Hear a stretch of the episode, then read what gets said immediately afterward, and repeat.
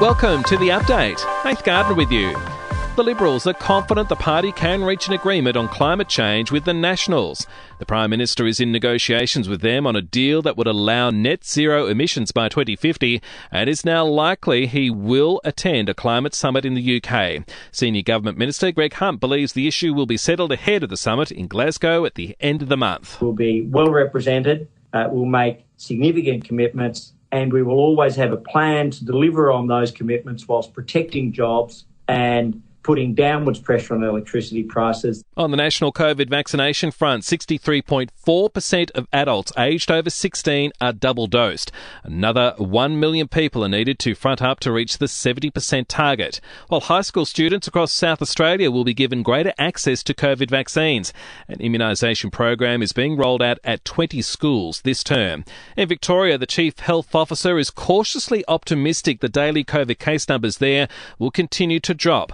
For the fourth day in a row, there's been a downward trend, while Brett Sutton says the state may have reached the COVID peak, but it still depends on people following the safety measures. It's not definitive. We can see numbers bounce around, but to have four days in a row of decreasing numbers is, is a good trend. The first day out of lockdown for New South Wales has already boosted the state's economy.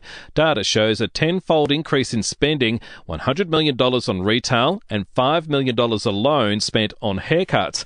Western Australia is unlikely to change its border rules with New South Wales for some time, despite a big fall in case numbers. The threshold for WA's extreme risk border is an average of 500 cases over five days. There were 360 new local cases today. And six researchers will spend the next few few weeks living in a station set up in a crater in Israel's Negev desert to simulate life on Mars and perfect the survival skills needed on the red planet. To sport now, the NBL fixture for the upcoming season has been announced. The Adelaide 36ers will feature on the opening night on December the 3rd against the league's newest franchise, the Tasmanian Jack Jumpers. In tennis, the last Aussie woman left in the Indian Wells Masters, Ajla Tomljanovic, is through to the fourth round. And if the Socceroos can beat Japan tonight in Tokyo, it will be the first time a country has won 12 World Cup qualifiers in a row.